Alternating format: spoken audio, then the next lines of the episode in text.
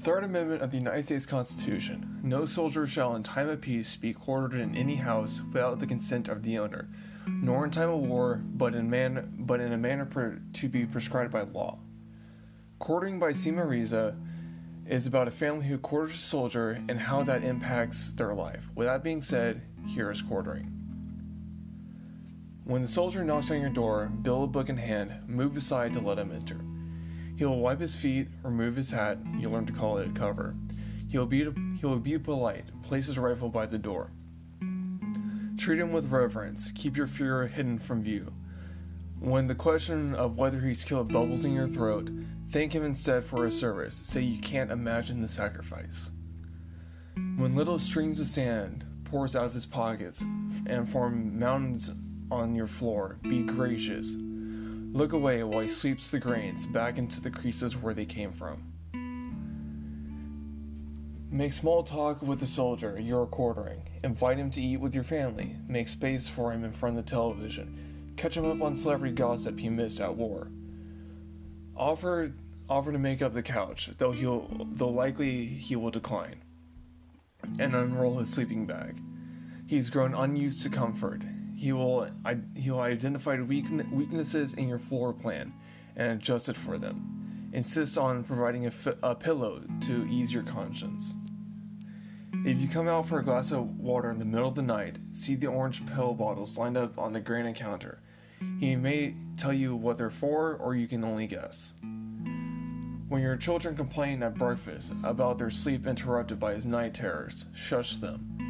Order a noise machine to obstruct his screams. Tell him this is only temporary.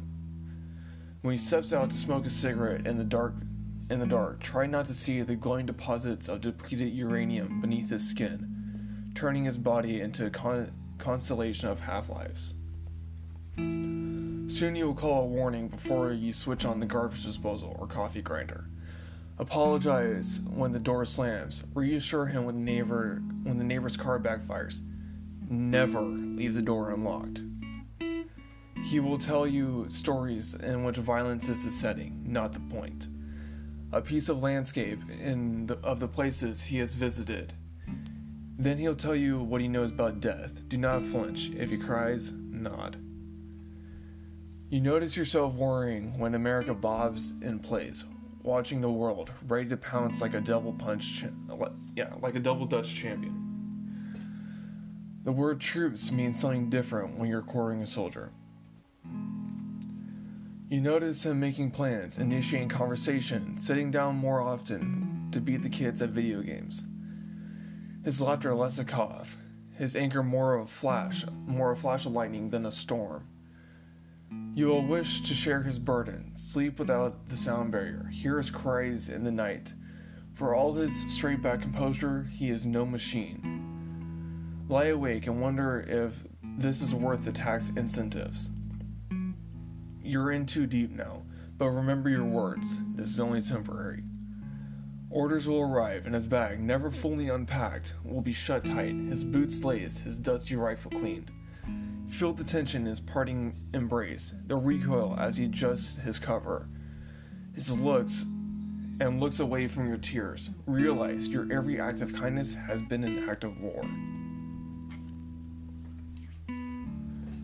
This poem, from a technical standpoint, is very simple, which I like.